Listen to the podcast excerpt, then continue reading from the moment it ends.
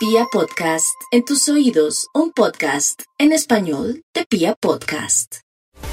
Para nuestros queridos oyentes quiero mencionarles que estamos ante una semana colmada de energías eh, luminosas y radiantes, en el sentido que vamos en camino de la luna llena. Y esta luna llena se produce el miércoles.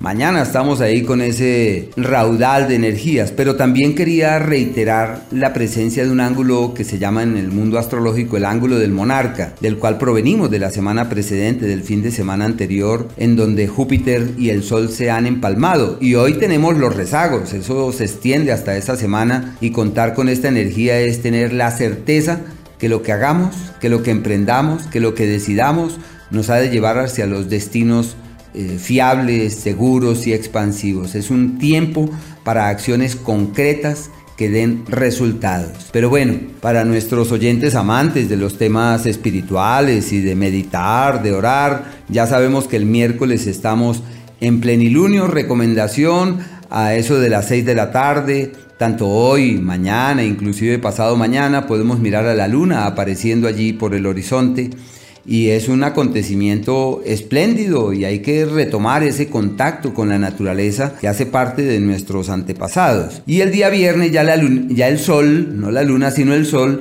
pasa al signo de escorpión, eh, queriendo decir que entramos en un periodo de metamorfosis y de profundos cambios. No olvidar que es la semana de la conciliación, de la reconciliación y de la armonía.